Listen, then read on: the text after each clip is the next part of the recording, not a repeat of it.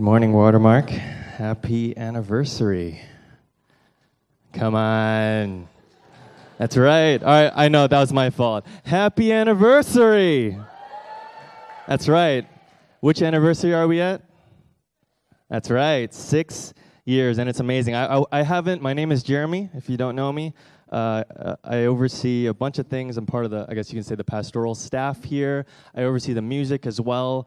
So it's amazing for me, even though I haven't been around quite as long as Melissa and Mervin, to just see God raise up leaders and see people use their gifts and go from a place where they don't even believe in themselves or they don't believe they have a talent or gift and see God encourage them and multiply them and I love what Mervin said. I'm glad it's sinking in that the team, the musicians, they're not here to perform to us.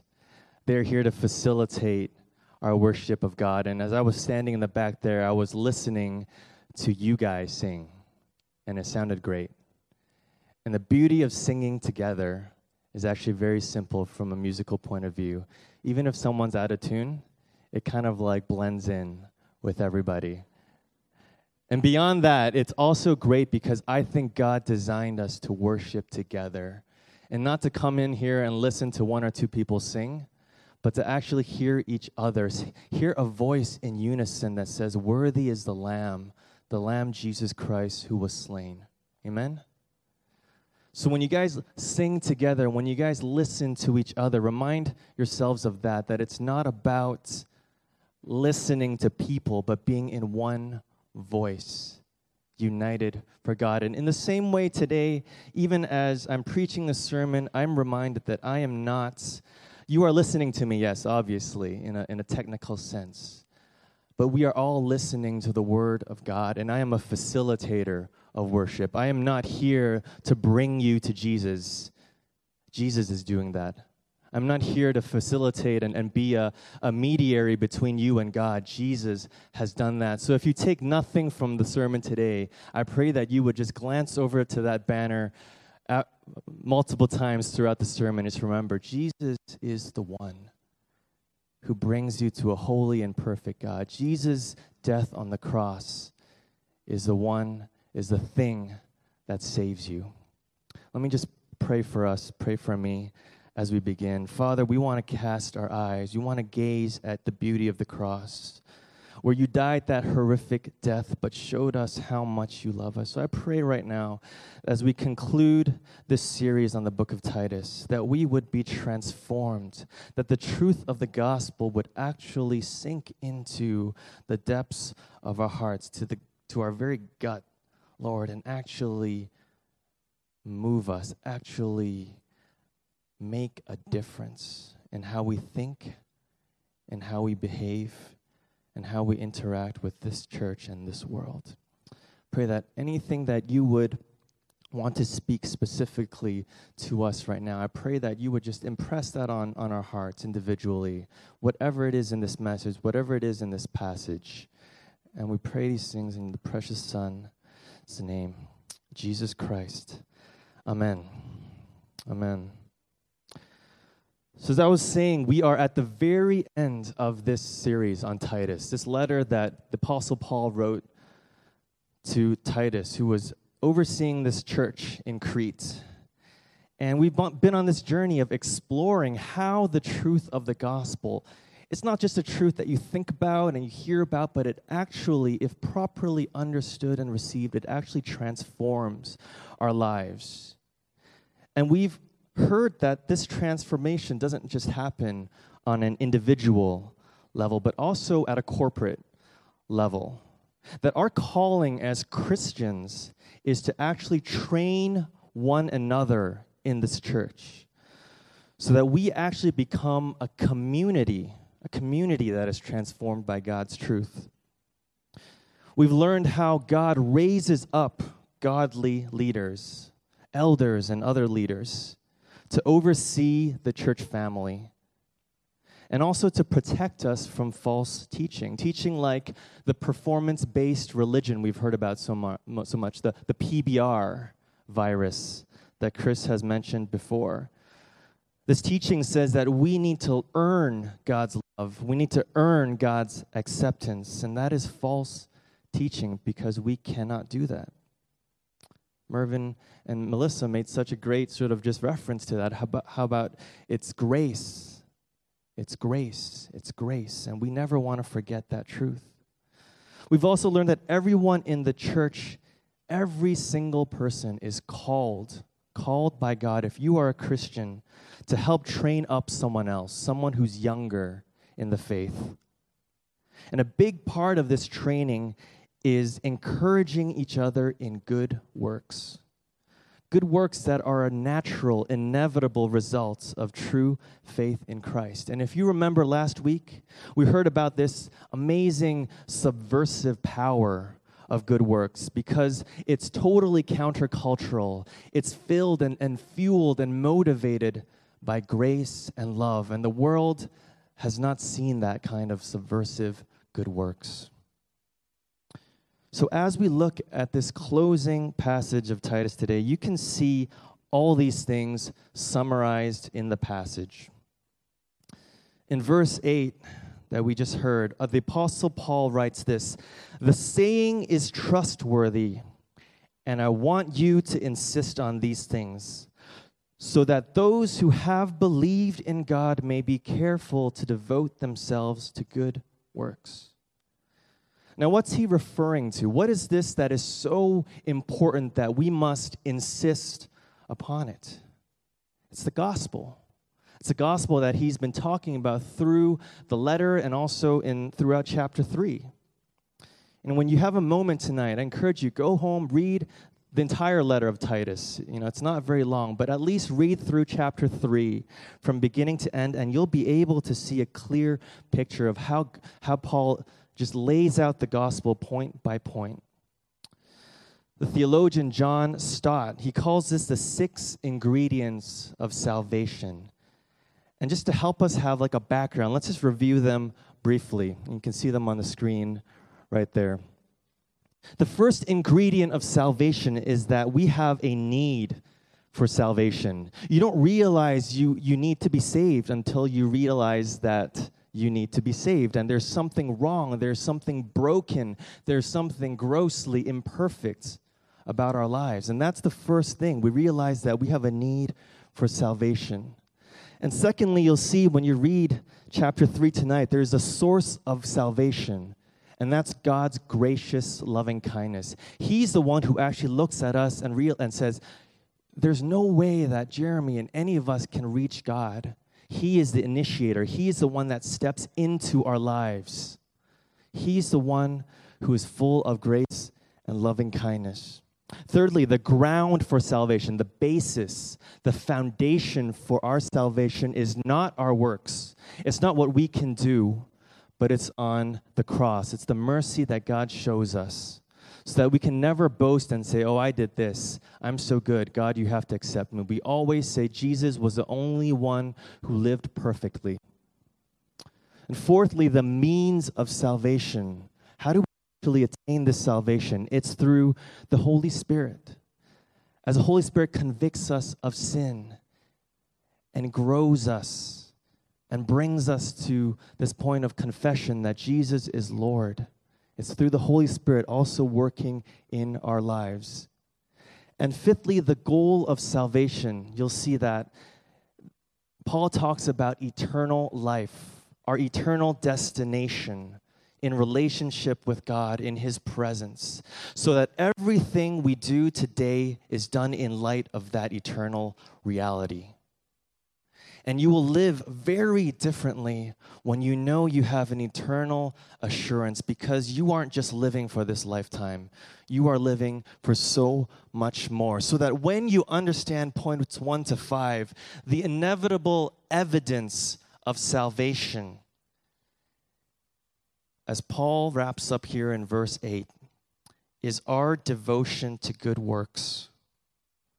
Paul tells us to insist on these things because we learn and we experience these elements of gospel of this gospel and, and the inevitable outcome if we really understand our need and god's amazing salvation to us the outcome should be good works. So that's the the discussion that Paul has in verse 8, referring to how he's presented the gospel. But then you, you kind of switch over to verses 9 to 11, and the other side of the picture comes in. And here's where Paul revisits this issue of false leaders that he's talked about in the letter. These are people who just want to stir up controversy and division. These are people who promote superstitions and that performance based religion these things are essentially the opposite of good works. And Paul says the people of God need to stay away from that. These things show that the false teachers have not actually understood and experienced the gospel, which is why Paul says they are actually self condemned.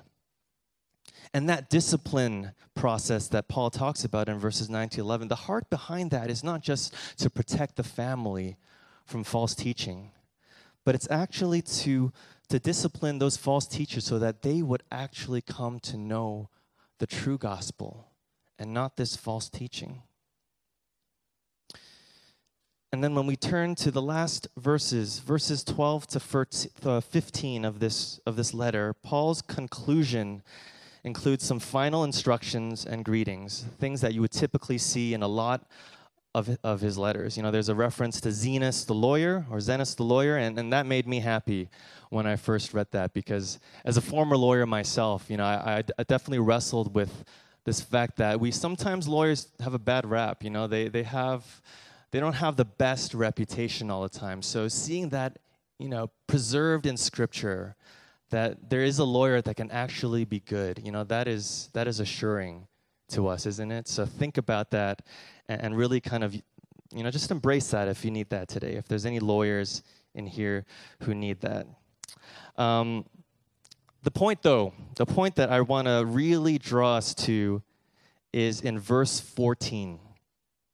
And I think this really encapsulates uh, everything that this final section is about. Paul writes this Let our people learn to devote themselves to good works so as to help in cases of urgent need and not be unfruitful. Not be unfruitful. You notice something about that? That parallel to verse 8 is unmistakable. Devote themselves to good works. And there's something so fundamentally important about these good works that Paul emphasizes it not once but twice at the end of his letter. And I think we can see why he did that. You know, as we remember those six elements of salvation, good works is the evidence of salvation. It's what shows us, it's what shows the world that God is transforming our lives. It's what Jesus said in Matthew 5, verse 16 let your light shine before others so that they may see your good works and give glory to your Father who is in heaven. We sang that just now. Shine your light and let the whole world see we're singing for the glory of the risen King. And Paul says in verse 8 that good works are excellent and profitable. Here in verse 14, he states that devoting ourselves to good works means that we will not be unfruitful. And some other translations say unproductive. So here's what it boils down to Scripture says that good works are excellence, they are profitable, they are productive, and they are fruitful. And that's great, right? Who, who in here does not want to do works that are excellent and profitable and productive and fruitful, right? If you don't, we can talk later and we can see why that is. But I would really think that we, we would all see those four words and say, yeah, I want my, my work, my life to be marked by those words. So, as we turn our attention to the idea of fruitfulness and the gospel today, let me share a story about a small church that I was involved in when I was uh, younger. Um, quite some years ago. I'm, I'm young, I'm older than I look. The leaders of this church, of this small church, they were wonderful people. They were loving people. They were imperfect people, people like me and you. And um, they were faithful in preaching the gospel. They were faithful in loving each other. They were faithful in gathering week after week. And after starting out meet, meeting in people's homes, kind of like house church style, they kind of grew out of that. They outgrew of that in size. And they started meeting in a local church building. And um, in terms of size, though, they, they never really grew past around 40 or so people gathering week to week. And um, they were thoughtful, they were diligent. I was involved, I, I, observed them, I volunteered as well. They were thoughtful, they were diligent in developing you know, ideas, trying different things. Um, but the numbers pretty much plateaued, like around 40. And some people eventually left over the years, natural ebbs and flows of the church life. And there were definitely seasons uh, where it felt like the church was shrinking, even.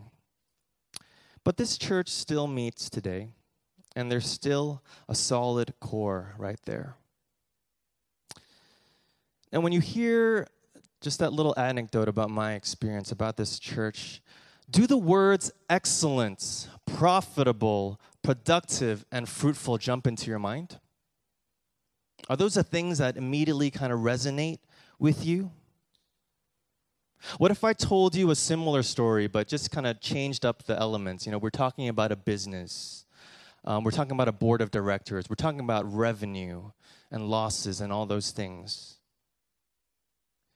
Would those words excellent, profitable, productive, and fruitful come to your mind? When we look at the passage today, we realize that in order to properly understand the message of Titus, we need to have a biblical understanding of this connection between good works and fruitfulness. So, our outline today is very simple. We're going to look at the results based perspective of fruitfulness. And then we're going to look at the biblical perspective on fruitfulness. And finally, hopefully, we can apply that in some way to our lives. So very simple results based, the Bible and God's Word, and application. So, when we consider profitability, when we consider fruitfulness from a worldly perspective, you know, it's typically based on results. And more specifically, quantifiable results, things you can count, that you can tally, that you can put on a spreadsheet. Everyone loves a good spreadsheet that tells them good numbers, right? Positives, negatives. You can clearly measure things like the number of attendees, the income, the expenditure, the hours you have worked, the widgets you have manufactured. You know, you can clearly look at the grades on your transcript, right, students? And you can look at the, the university name that's printed on your transcript, and then you can go online and look at the ranking of that school right? If you're working, you can look at your salary slip. You can look at the title on your business card. You can look at the organization chart and see where you stand on that chart. You can look at the valuation of your company. And even in nonprofit, even in charities, you know, metrics key to how we assess the benefit, the impact of our work. You know, churches are no different. You know, we, we do look at Sunday attendance. We do measure all kinds of attendance. We, we do look at financial giving. We do look at the budget. We look at the number of people baptized, even. And so there are endless, endless things that we can quantify and count in order to measure our results. And let me be clear I'm not saying that any of that is inherently bad. There's a lot of benefit we can get from counting and measuring, from having performance indicators that measure the results that we're achieving, including the church. So, by no means, I'm not anti numbers, anti metrics here, but here's the problem there are several fundamental problems with Christians and, and people, I would say, in general. Problems with res- relying on results as the primary way of measuring the fruitfulness of our good works. Now, firstly, even in secular perspectives, there are plenty of skeptics and people expressing caution about using uh, performance metrics. A recent piece in Harvard Business Review talks about the various traps of performance measurement. It said, it said this there's this trap, this danger of putting your faith in numbers. Here's a Harvard Business Review talking about faith, putting your faith in numbers rather than something else. It means putting your weight, your reliance on numbers. Why? Because it increases the temptation of manipulating those numbers. And I'm sure you can think about many examples. And I don't know, Wells Fargo comes to mind recently. There's also this trap, this temptation that when you, your metrics might not actually reflect what is true growth and actual um, prosperity and advancement. And as your company, as your organization evolves, those metrics actually might become outdated very quickly. So here's a Harvard Business Review saying that numbers, you have to be careful because they might not reflect true fruitfulness. There's also this trap, this tendency that you only measure against yourself. You become inward looking and you only measure against what you've done in the past, last year's numbers, the previous decade's numbers. And what happens is, I think what we see here is here is the key problem with relying on results. You can only consider your success in relation to something else. You can only compare with how you did before or how someone else is doing. And therefore, all of your results is relative. You can only do it and feel like you've grown and achieved in comparison to something else. And this doesn't just apply to business. You know, imagine in your life right now trying to use metrics for the Christian life. Did you give more money this year? Did you attend Sunday service more? Did you spend more time reading the Bible? If so, how many more verses? How many more passages did you memorize? How many more minutes did you spend doing quiet time? Did you spend more time serving the poor? Did you spend less time watching porn? Did you get angry or impatient fewer times this year? And you can go on and on and on. And I don't know if all of you have a spreadsheet that quantifies your Christian life. But I think that all of us are at least subconsciously aware of our performance as Christians. Why? Because society demands it. Your workplace demands it. Your schools demand it. Culture has shaped us and told us that we need to measure our worth by performance. And the more measurable, the more concrete, the more tangible those measurements are, the better. Again, I am not saying the numbers are bad. Don't leave this, this service saying, like, forget the numbers. I'm deleting all my, my Excel spreadsheets. It's not bad. And I think, can measuring results be useful and helpful? Absolutely. But here's the thing the clearest indicator that results are not the main thing for the people of God is this Scripture, our passage today, describes a fundamentally different way of connecting good works and fruitfulness. And that connection is captured in the word devotion. Verse 8 Those who have believed in God may be careful to devote themselves to good works. And again in verse 14, let our people learn to devote themselves to good works. And this is our second point today. Biblical faithfulness is ultimately measured by one's devotion to good works, not the result of good works. Fruitfulness is ultimately measured by one's devotion to good works, not the result of good works.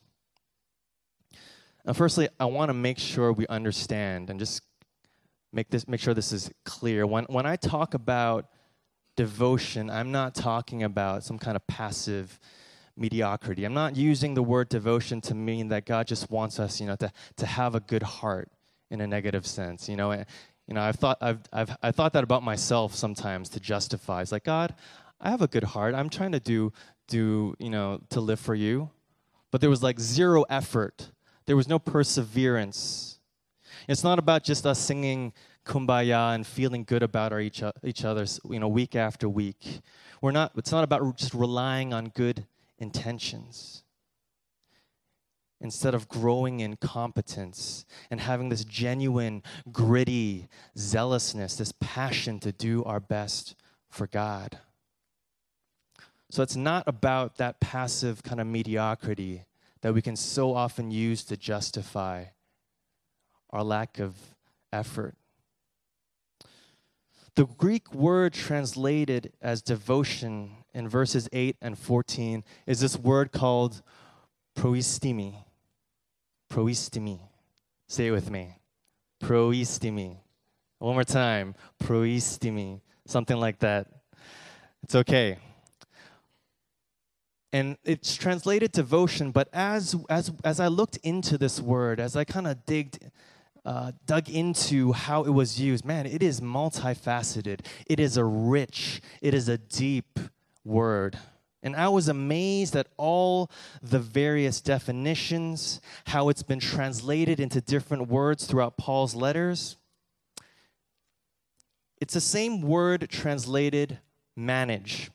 Like how Christians are called to manage their households and take care of their children. It's translated rule over, like how elders and leaders are supposed to rule well in the church and they're supposed to watch over the flock.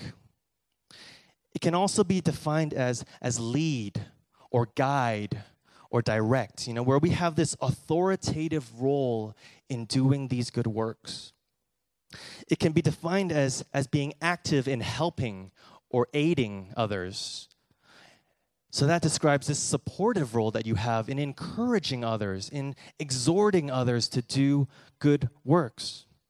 It can be defined as strive which I think beautifully captures the perseverance, that grit that you need when it comes to devoting yourself to good works. Proistimi also carries the sense of being busy or making something your business. And can you imagine your life if you made good works your business? Not in the sense of profiting you know, financially from good works, but in the sense that you take this enterprise as seriously as you would take any business endeavor. And finally, this word devotion carries this sense of being preeminence, like being ahead of others or being the first in something, preeminence.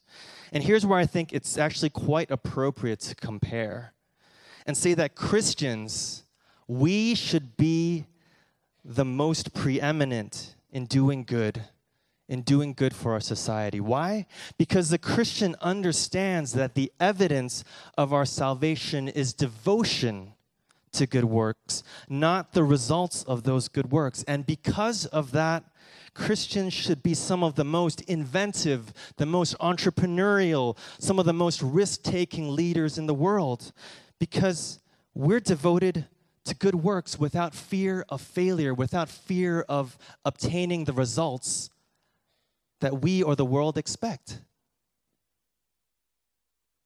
The Christians know that God measures them by proistimi, not by their results. And the Bible is full of stories of people whose lives were marked by proistimi. And yet, their lives were very different and had very different outcomes. And I think this just beautifully illustrates when we look at these narratives. Try comparing the lives of, of Joseph of the Old Testament, you know, the, the technicolor coat guy, son of Jacob. Compare his life with John the Baptist in the New Testament. You know, both gained the reputation of being righteous men Genesis 39 explains how the Lord was with Joseph. He was bought by Potiphar when he was sold into slavery by, by his brothers. And he was so competent, so upstanding, that Potiphar put him in charge of his whole house. Mark 6:20 says that King Herod feared John, knowing that he was righteous and holy, and he kept him safe.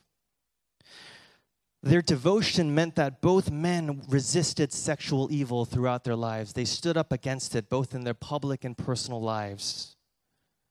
Joseph went through years of suffering, thrown into jail, languishing in jail, being forgotten in jail, and he stayed devoted until he actually was brought out of there and he was raised up to become the second in command of all of Egypt.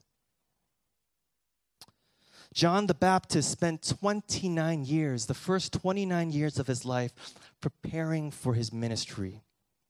And then he spent the next year gloriously proclaiming the coming of the Messiah, preparing the way for the Lord. And then something amazing, something striking happened.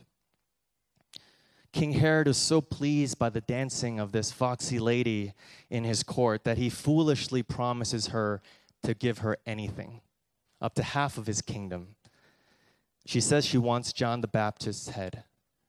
And Herod is obligated to, fill, to fulfill that oath. And after just one year of ministry, John the Baptist is dead. The world looks at John and says, What a waste. Maybe he should have been more careful. Maybe he should have been less outspoken by any worldly standard. Joseph's results were stellar. Second in command. John's were poor. A year of ministry to show for it ends in death.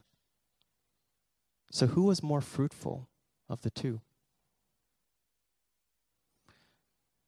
I believe scripture tells us that both were equally fruitful, and it had nothing to do with the results and outcomes of their lives. Hebrews 11, that famous chapter on faith.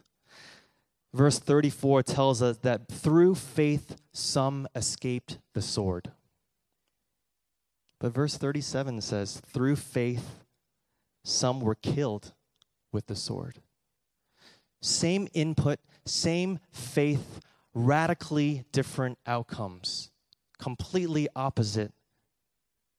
And that tells us that it was their faith that counted. And I would say, likewise, when we look at this, it is our devotion to good works that counts as faithfulness.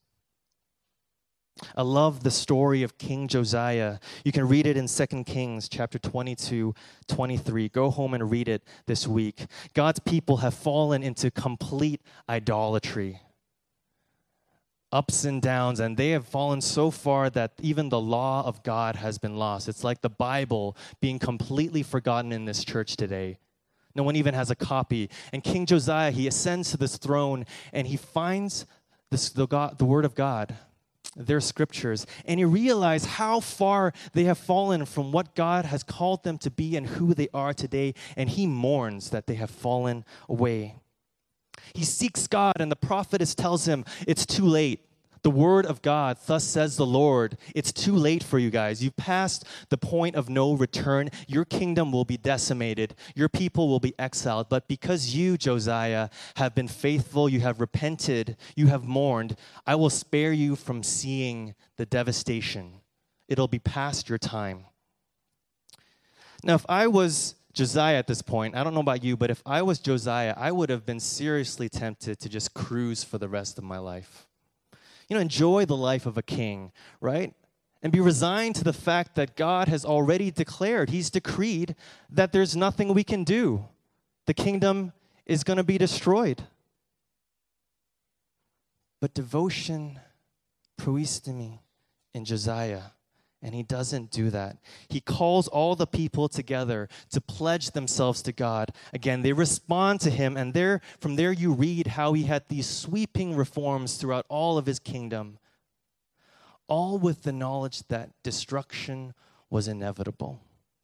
And indeed, as you continue reading, they're wiped out and exiled. The world looks at Josiah and says, What a waste. Why did he even bother? Why didn't he just enjoy himself? But I think Josiah understood that fruitfulness is measured by your daily devotion to God. And this, guys, church, this is good news for us. For those of us who are here today laboring under the expectations of the world, wondering if we'll succeed in our careers, wondering how our kids will turn out, wondering if they'll meet the, our expectations or the world's expectations, wondering if we'll ever even get married and have kids, or simply wondering if this, if our lives will actually make a difference. Will our community group members actually grow? Will people come to know the Lord? Will that loved one finally repent and turn back to Jesus? Will this church actually grow and make a difference? Well, God is telling us today focus your eyes, focus your attention on your devotion. Devotion in that full biblical sense to keep learning, to keep trying, to keep persevering, and surrendering your results to God. Scripture says a thousand years is like a day to God. So we can patiently trust and wait on Him. For those of you in here, for those of us in here who have great results, this is a reminder for us not to feel guilty about your success, unless you have a real good reason to feel guilty about your success. That's a separate thing. But don't feel guilty. But also, do not look at your results and your success and say, that's evidence of godliness, because it's not. Your devotion was the evidence. Proistemi is a reminder for Watermark, for our church family, to, to point each other, to point the world to the greatest example of devotion Jesus Christ on the cross. Died and rose again to save helpless sinners like you and me. Yeah, the cross seemed like utter foolishness when it happened. Son of God dying in agony on the cross, separated from the Father, until we realized that when he resurrected, he conquered sin and death. And now we can have eternal life as God's beloved children. And now none of us need to be defined by results anymore because God achieved the one and greatest result that all of us need. And guys, this is true liberation. This is the freedom to look beyond our desire for results, beyond that empty desire for self worth and validation. You know, it says in verse 14, devote ourselves to help cases of urgent need. You know, we can actually look at a place like Ebenezer School this place that we're meeting right now and see that there are blind kids that need our help. You know, I think the Spirit's been prompting me in these last months. Think about how I can serve these kids. I've been noticing blind people um, navigating the MTR, marveling at their, their fearlessness, their, their skill in rush hour. It's amazing. Open your eyes and see that next time. And I pray that we can explore that together as a church. And if for whatever reason we're unsuccessful in serving these kids, that's okay. We can regroup, we can prepare differently, we can, we can try different things, and we can really devote ourselves to this good work and whatever good work that God puts before us. You know, for Christians and non Christians alike, the gospel says that when you put your faith in Christ, you have eternal life and as a new creation that in this lifetime, God will provide everything you need. But He's showing you day by day that what you really need is a loving relationship with Him, one that overflows into devotion. It's the truth that actually transforms lives. I'm going to invite the band to come back and lead us in a couple songs. So feel just come on up. If the truth actually transforms us, the final question that remains is this Is devotion, is proistemi enough for you? Is it enough that your life is defined by proistemi? Even if the results, the outcomes come out and the world considers that as failure. You know, I struggle with this, but I know the answer is yes. Joseph, John, Josiah, Jesus would say a resounding yes. And I can see that small church plant that I was involved with. I can see them faithfully gathering, and I can believe in my heart that I saw devotion.